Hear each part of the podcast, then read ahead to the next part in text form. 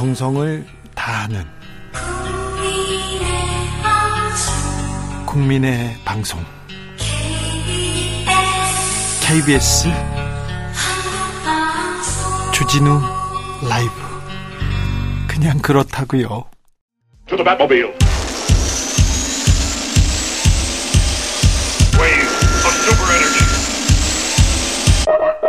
주 기자의 1분 사랑이 사람의 최고 덕목이라고 믿습니다. 사랑하지 않는 자 모두 유죄라는 말에도 동의합니다. 그런데 사랑하지 않는 청년들에 관한 보고서가 나왔습니다. 내용이 좀 슬픕니다. 청년들이 사랑하지 않는 이유 경제적 어려움이라고 합니다. 돈이 없어서 사랑과 결혼을 꿈꾸지 않는다고 합니다. 세, 계 최저 출산율, 세계 최고 고령화율, 세계 최고 자살률 그 원인을 여기에서 찾아봐야 할 것 같습니다. 지난 27일 인구보건복지협회는 청년의 연애 결혼 그리고 성인식 조사를 보고했습니다. 청년 응답자의 65.5% 현재 연애하고 있지 않다. 이렇게 대답합니다. 이 가운데 70.4%는 자발적으로 연애하지 않는다. 연애하지 않는 청, 청년 중 반, 그러니까 48%는 현재 상태에 만족한다고 했습니다. 연애를 안 하는데 연애하고 싶지도 않아요. 이렇게 얘기하는 것 같습니다. 특별히 여성의 비중이 높았습니다. 연애할 생각이 별로 없어요. 청년의 29.1%는 연애 경험이 전혀 없다고 합니다. 그러니까 청년 중, 청년 3명 중 1명은 모태솔로입니다. 사랑을 모르고 살았고요. 살고 있습니다. 물론 강아지, 고양이에 대한 사랑도 존중합니다만 말입니다. 청년들은 사랑을 생각하면서 경제적인 부담을 고려하고 있었습니다. 결혼 얘기가 나오면 경제적인 이유는 절대적으로 변합니다. 향후 결혼 의향이 있어 있습니까? 이렇게 물었더니 청년의 절반이 긍정적이라고 답했습니다. 절반은 아니랍니다. 결혼을 꺼리는 이유는 경제적 여유가 없어서 49.9% 절반이고요. 어, 38%는 혼자 사는 것이 행복해서 이렇게 얘기합니다. 남성의 경우 경제적 이유 때문에 결혼 못한다. 71%가 넘습니다. 절대적이었습니다. 향후 출산 의향 물었는데요. 43%만 긍정적이었습니다. 출산은 출산거리는 이유 경제적 부담이 57%였습니다. 사회적 환경이 좋지 않아서 36.8%. 청년 연애에 대한 인식조사는 지난 7월 18일부터 21일까지 만 19세에서 34세 비혼 청년 1047명을 대상으로 조사했습니다. 주진우 라이브는 공정이 생명이니까 다시 얘기합니다. 출산율을 높이겠다고 16년간 얼마나 쓴지 아십니까? 280조 원 넘게 썼습니다. 그런데 청년들의 사랑과 결혼에 대한 태도는 계속 부정적으로 변합니다. 7월 출생아율, 출생아, 그리고 혼인, 역대 최저 수치라는 거 어제 말씀드렸죠. 여기에 최악의 자살 국가라는 굴레에서도 벗어나지 못하고 있습니다. 하루 평균 자살자는 36.6명. 그러니까 39분에 한 명씩 자살하고 있습니다. 지금도 옆에서 청년 사망 원인 중 압도적 1위가 자살입니다. 지금 이대로는 기존의 정책으로는 청년들의 마음 돌리기 어렵습니다. 청년들이 세상은 외롭고 쓸쓸하다고 생각합니다. 사회는 불공정하고 불공평하다. 사는 게 불행하다. 돈 없이는 사랑도 없다고 말하고 있습니다. 지금 이 문제보다 더 중요한 일은 없습니다. 아프니까 청춘이다. 안아받아 해라. 이런 얘기할 때가 아닙니다. 지금 걔네들 뭐 해요? 이렇게 넘어갈 일도 아닙니다. 막말 논란을 키울 것이 아니라 청년과 미래에 대해서 고민할 때입니다. 청년에게 사랑이 얼마나 고귀한 것인지 알려줄 때입니다. 청년에게 데이트 비용이라도 줘서 막 사랑하게 해야 될 때입니다. 청년에게 세상과 사회가 공정하고 아름답다는 것을 보여주는 것이 무엇보다 중요합니다. 그런데 지금 우리는 청년에게 어떤 세상을 보여주고 있습니까? 지금까지 주 기자의 1분이었습니다.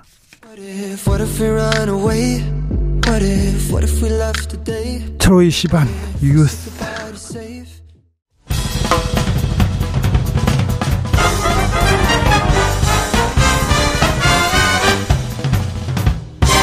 훅 인터뷰 모두를 위한 모두를 향한 모두의 궁금증 훅 인터뷰 동해에서 대규모 한미 연합 훈련 하고 있습니다. 그런데 내일은 여기에 일본 자위대까지 합류해서 훈련을 더 크게 한다죠. 이 와중에 북한은 아, 사흘만 월요일 날 쏘고 사흘 만에 또 탄도 미사일 두 발을 쐈습니다. 한반도 둘러싼 상황 심상치 않은데요. 아, 물어보겠습니다. 정세현 전 통일부 장관 안녕하세요.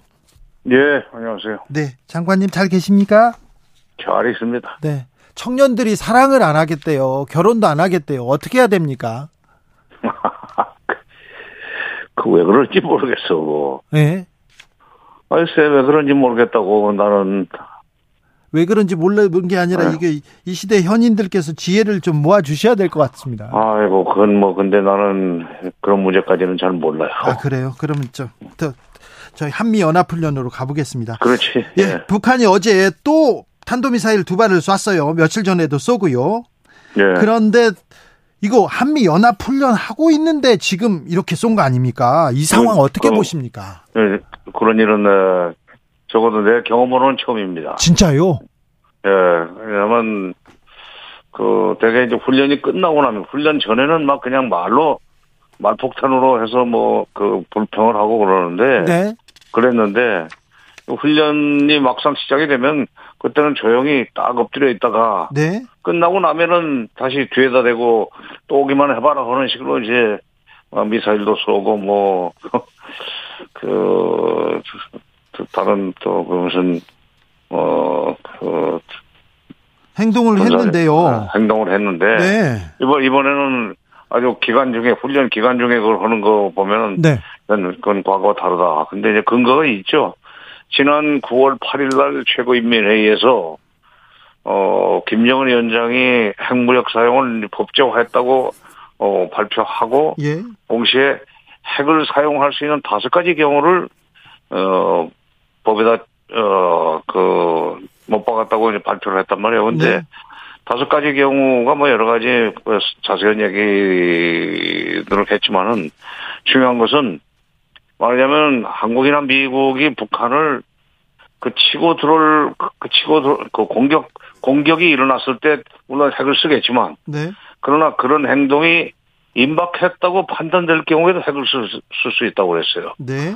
지금 이번에 핵 잠수함이 오지 않았어요. 물론 핵 잠수함은 그 동력으로 핵을 쓰는 거기 때문에 그 사람이 그 그 저 핵, 아, 핵 잠수함 어저 핵 미사일을 쏘거나 그렇진 어, 않겠죠. 그, 그런 그, 훈련은 그, 안 하겠죠. 이제 네. 그 대신 이제 그핵 항모 항공모함이 오지 않았어요. 네. 로널드 레이건 호는 그 아마 승조만 5,800명인가 그렇고 네. 비행기가 90대가 뜨고 내릴 수 있는 정말 그건 거대한 그 섬 같은 그 배인데 예. 그게 뜨니까 이게 그 남한인과 미국이 에, 본격적으로 북한을 뭐 치고 들어오진 않겠지만은 어그 공격하는 거나 다름없을 정도로 위협을 할 가능성이 있다라고 보고 네. 어, 특히 이제 지난 16일 날 어, 한미 차관급 국방 차관급 어, 확장 억제 뭐 전략 협의라는 것이 있었는데 거기서 이번 훈련을 세게 한 걸로 세게 하기로 아마 합의를 한 모양이죠. 네. 이제 일본까지도 포함시키자고 한 모양이지. 그런 걸 그 사람들 끝에 도청을 하나 귀신처럼 하나 북한은 네. 그래서 일본이 오는 것까지도 사전에 견제해서 말하자면 가까이 오기만 해봐라. 네. 우리 우리 미사일 맞을 우리 미사일 맞을지 몰라. 너희들 조심해. 예. 그런 메시지가 담겨 있다고 봅니다. 그래서 또 동해로 쐈군요. 그렇죠. 네. 동해에서 훈련하는데 동해로 쏜다. 이것도 진짜 어 뭐 뭐라고 했나 경고의 메시지로 봐야 될 것 같아요. 뭐 메시지죠. 네, 그런 네. 거. 그러니까 가까이 오면은 맞을 줄 알아. 그 다음에 어그 너무 그러니까 세게 하지 말고 네. 기왕 시작했으니까 확인을 해야 되겠지만 네. 대충 해라 하는 그런 메시지도 있어요. 근데 뭐 오늘 그 누구야 해리스 부통령이 네. 또 와서 또 한마디 해가지고 네. 북한을 또 그 불집을 터뜨려 놨더구만요. 그래요. 음. 해리스 부통령이 저 DMZ도 가고 또 북한은 뭐 나쁜 나라 이런 얘기도 했어요. 글쎄 그러니까 그건 그를 자꾸 그런 딱지 붙이면 네. 절대로 협상에 안 나와요 북한은.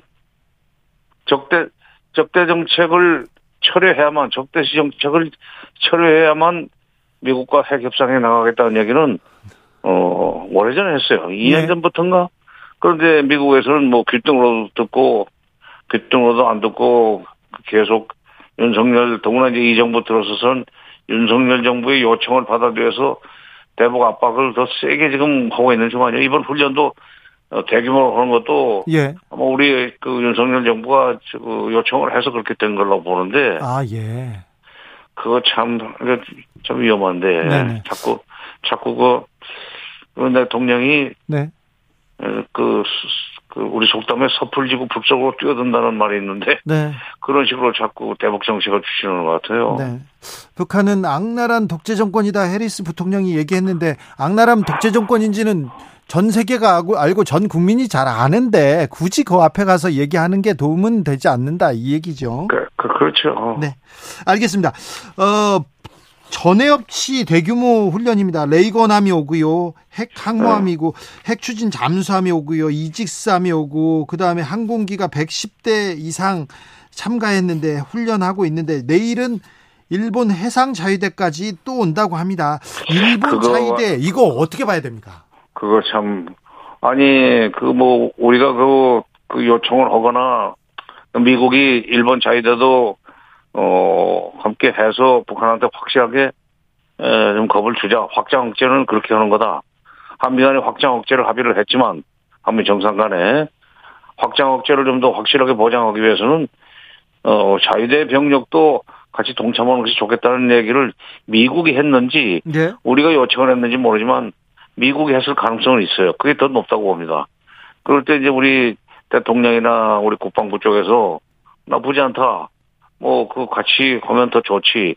라는 식으로 생각을 해가지고 받아들여서 그런 것 같은데, 이거 지금 윤석열 정부가 일본까지 이렇게 끌어들인 것은 정말 자충수가 될 겁니다. 어떤 면에서요? 일본이 그게 지금 자유대가 그 자기 땅에서만 자기 땅을 지키게 돼 있지 밖으로 못 나가게 돼 있는 군대 아니요. 그래서 자유대 아니요. 예, 예. 응? 헌법상 그렇게 뭐- 돼 있어요. 일본 어, 헌법상. 물론 물론 헌법상 헌법 구조에 그렇게 돼 있는데 예. 그거를 그 지난번에 트럼프 때인가 어그 미군의 소위 그그 뭐 병참 내지는 미군을 돕는다는 명분이 있으면은 미군하고 같이 해외에서 활동할 수 있다는 식으로 그걸 문을 열어줬단 말이에요. 네. 근데 자유대가 이렇게 되면은 예. 동해상으로 올때 독도 같은 데서 그 사람들이 무슨 난데없는 짓을 벌였지 어떻게 알겠어요? 예. 그, 그 올라가가지고 깃발 꽂는 거 아니야? 참네. 아, 저기 대선 때 윤석열 대통령의 발언이 또 이렇게 조금 생각이 납니다. 유사시 한반도의 일본 자위대 이 얘기 개입을 허용하는 거냐 이걸 또 물어볼 수밖에 없는데요. 안규백 의원도 이걸 물어봤습니다. 음, 그랬더니 그때 뭐라고 그랬어요? 아직은 대답을 그때는 안 한다고 그랬는데 그때는 음. 처음엔 얘기했다가 입장이 바뀌었죠. 그런데 지금 동해상 독도 근처에 하필이면 일본 자위대가 와서 훈련하는 걸 어떻게 봐야 됩니까? 이거 유사시 한반도 개입 이걸 허용하는 거냐 다시 물어볼 수밖에 없어요. 아니, 개입을 허용, 허용해라 진짜 자초하는 거죠, 자초. 자초한다. 아, 그거 좀, 나중에 이게 뒷감당을 어떻게 하려고 그러는지 모르겠어요. 이렇게 되면 이제, 어, 지소미아도 뭐 다시 복원을 해야 되고, 네. 그다음에 뭐 한일 간에 그다음에 미해결 문제도 좀 모두가 다 우리가 다 잘못했어 하는 식으로 어 정리하고 어 미국이 일본이 하자, 하자는 대로 끌려갈 수밖에 없을 거예요. 이제 정 정군 위안부 문제라는 게 징용 배상 문제 같은 건 다 끝났다고 통치 통치고 이렇게 그런 걸 지금 그랜드 바겐이라고 윤석열 대통령 머릿속에 넣고 있는 모양인데 좀 큰일 날 짓입니다. 네. 아, 이- 미국 미국하고 달라요. 미국은 네. 미국은 멀리 있기 때문에 영토적 야욕은 없어요. 예. 일본은 가까이 있기 때문에 그리고 한때 한반도를 지배했던 나라기 때문에 네.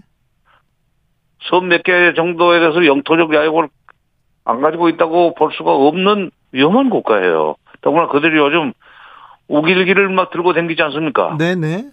5.11이라는 게 그 제국주의 일본 시절에 일본이 제국주의 얻을 때그 깃발인데 예? 그거는 우리가 이번에 아마 훈련하는데 그거 달고 나올 거예요. 예. 윤석열 대통령 본인도 문제지만은 그 주변에 있는 참모들이 좀 그 일본과 관련해서 왜 그렇게 너그러운지 내는 걱정입니다. 무슨 일이 이 일어날 줄 알고 이러는 건지 모르겠어요. 나중에 아마 그 정권 바뀌면은 법정에 불려 나와야 될 거예요. 아 그렇습니까?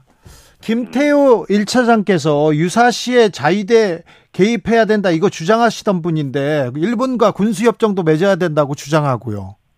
글쎄 그뭐 그 지난번에 이명박 정부 때도 그거 하다가 네. 물러난 사람 아니요. 맞습니다.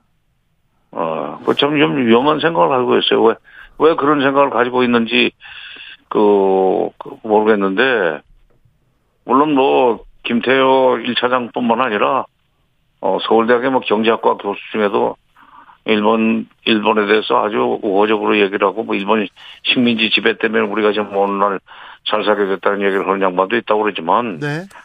그건 뭐 지금, 밖에서 교수 그 자격으로 얘기하는 거고, 대통령의 참모로서 친일적 내지는 종일적, 그러니까 네. 일본의, 일본의 국정원은 종일적 사고를 가지고 있는 사람이 있는 경우는 음, 그건 그 하늘과 땅 차이입니다. 네. 위험한데 네. 참 그거. 장관님 왜 이런 결정을 했나? 네. 지소미아 복원도 이제 수순으로 볼 수 있는 겁니까?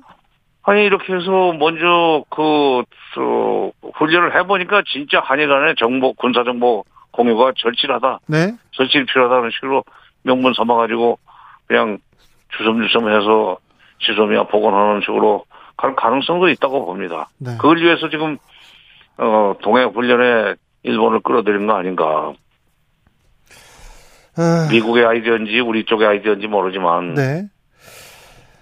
한반도가 남과 북이 급격히 가까워질 때 항상 일본이 이렇게 회방을 놓기도 했는데 일본과의 밀착이 아, 한반도 평화에는 또 어떤 영향을 미칠지 그리고 어... 한반도 평화가 아니라 예. 한반도 평화이나 반도 남쪽의 한국, 대한민국의 정치, 경제에 아주 나쁜 영향을 미칠 수밖에 없어요. 일본 사람들 옛날에 그 조선 주말에 조선을 그 침략하고 병탄할 때, 네. 식민지 매들 때, 만들 때, 얼마나 악랄하게 했습니까? 네. 야금야금 해가지고. 지금 그걸 새로 시작하게 길을 열어주면 어떻게 해요? 네.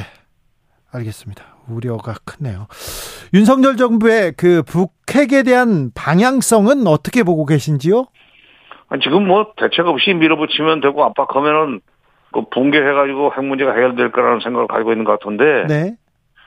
어, 북한은 그렇게 어, 압박에 굴복해가지고 핵을 포기하거나 또는 체제가 붕괴해서 핵 문제가 자동적으로 해결되지는 않을 거예요.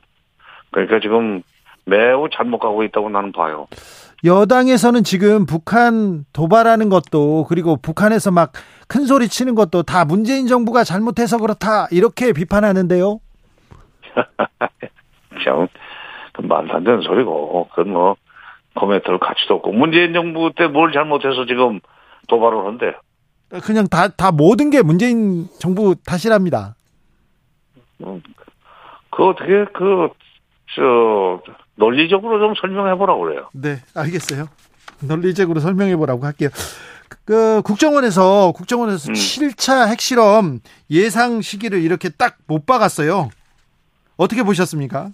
그 일리 있어요. 왜냐하면 지금 시진핑이 10월 16일 날 공산당 대회에서 3년임이 경제 결정될 가능성이 높죠. 예.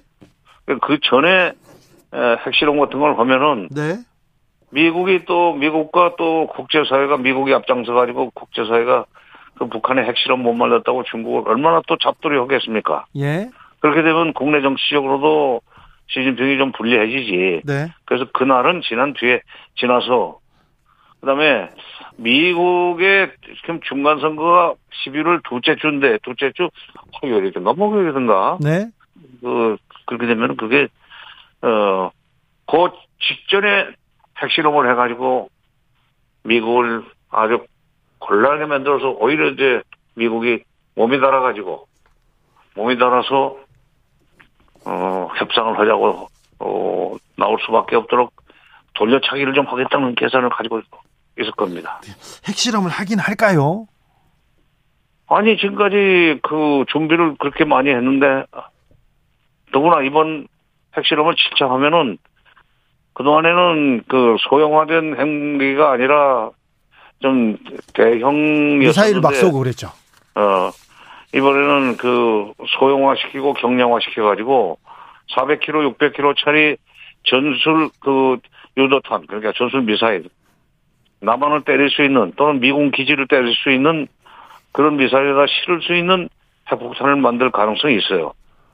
그게 굉장히 그러니까 대륙간 탄도탄에다 실어서 미국까지 날아가게 만드는 것보다는 주한미군을 위협하고 남한의 대북 군사적 그, 그, 강경책을 거꾸로 누굴, 누구러뜨리기 위해서는 그런 그 전술 핵무기, 그 다음에 전술 그, 저 미사일, 400km, 600km짜리. 네. 그러니까 평양에서, 평양에서 부산까지가 600km밖에 안 돼요. 네. 그러니까 이번에 600km 쏜 것도 딱 부산항에 정박해 있는 레이간호 나중에 돌아갈 때 또 글이 들어갈 텐데 예. 부산항 조심해 예. 그런 그 의미가 있죠. 그러니까 400km, 600km짜리 미사일을 이번에도 아마 몇 킬로 이번에 400km라고 그러죠. 오- 네. 오늘 쏜 것도 네. 그러니까 그 전에는 중장거리 내지는 대륙간 탄도탄 쏘는 것을 그 사람들이 자랑스럽게 생각했는데 이제 네. 전략을 바꾼 것 같아요. 예. 단거리를 많이 쏘아서 어 남쪽 정부를 좀 괴롭히겠다는 거. 네. 아. 알겠습니다. 아, 윤석열 대통령 순방에 대한 평가 정치 정치권 어수선하게 만들고 있는데요. 순방 다녀와서도 좀 시끄럽습니다. 이번에 이 순방 어떻게 보셨는지 외교 안보 라인 좀 비판의 목소리 높은데 여기 이거는 어떻게 글쎄. 보시는지 48조짜리가 무슨 정상회담입니까? 네. 그다음에 30분 동안도 물론 정상회담을 할 수 있는데 네. 그거 뭐 우리 기자도 들어가지 못하고 그 일본 기자들만 있는데 들어가서 일본 총리는 화난 듯이 아무 말도 안 하고 그냥 듣고만 했는데 우리 대통령만 계속 30분 동안 뭐 얘기를 계속 했다고 하는데 이렇게 되면은 뭔가 우리가 뭐 진짜 일본한테 뭐 죄진 거 있어요? 뭐 아쉬운 거 있어요? 왜 그렇게 굴욕적으로 그걸 해요? 그리고 그걸 일본에서는 간담회라고 또 하지 않았어요. 네. 우리는 회담이라고 그러고. 네. 그러니까 그것서 우리는 회담이라고 말하는데 뒤에다 대고 간담이라고 하는 것 자체가 그거는 우리를 참 무시하고 낮춰보고 예. 찍어 눌러서 그런데도 불구하고 대더지 못하고 그냥 굽히고 들어오면은 나중에는 완전히 그 저 무릎을 꿇리려고 하는 그런 계산까지 들어 있다고 보는데 네. 지금이라도 문 대, 윤 대통령이 조금 그 진짜 등치에 맞게 네. 좀 떳떳하게 좀 했으면 좋겠어요. 네. 일본한테는 특히 특히 일본한테는 네. 오히려 오히려 형식을 더 갖춰가지고 회담을 할 필요가 있습니다. 우리 국민들이 가지고 있는 개일 감정이 있기 때문에 예. 자존심도 있죠. 그럼 네.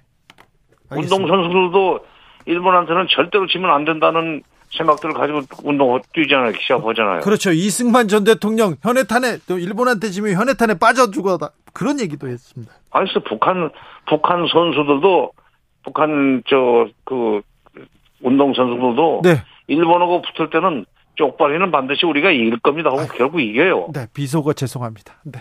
뭐. 쪽발이가 무슨 비속어야. 아주 비속어예요. 저희들은 또 아름다운 말 써야죠. 아, 그럼 뭐, 아니, 네. 북쪽에서 그랬어. 알겠습니다. 네. 여기까지 듣겠습니다, 장관님. 예. 네. 청년들 사랑하게 되는 그런 좀 지혜도 좀 알려주세요. 다음번에는. 장관님 예. 모르는 게 없어 없는데 모르는 게 있네요. 이거 알았습니다. 알겠습니다. 감사합니다. 예. 정세현 전 장관님이었습니다. 정치 피로, 사건 사고로 인한 피로, 고달픈 일상에서 오는 피로. 오늘 시사하셨습니까? 경험해 보세요. 들은 날과 안 들은 날의 차이. 여러분의 피로를 날려줄 저녁 한 끼 시사. 추진우 라이브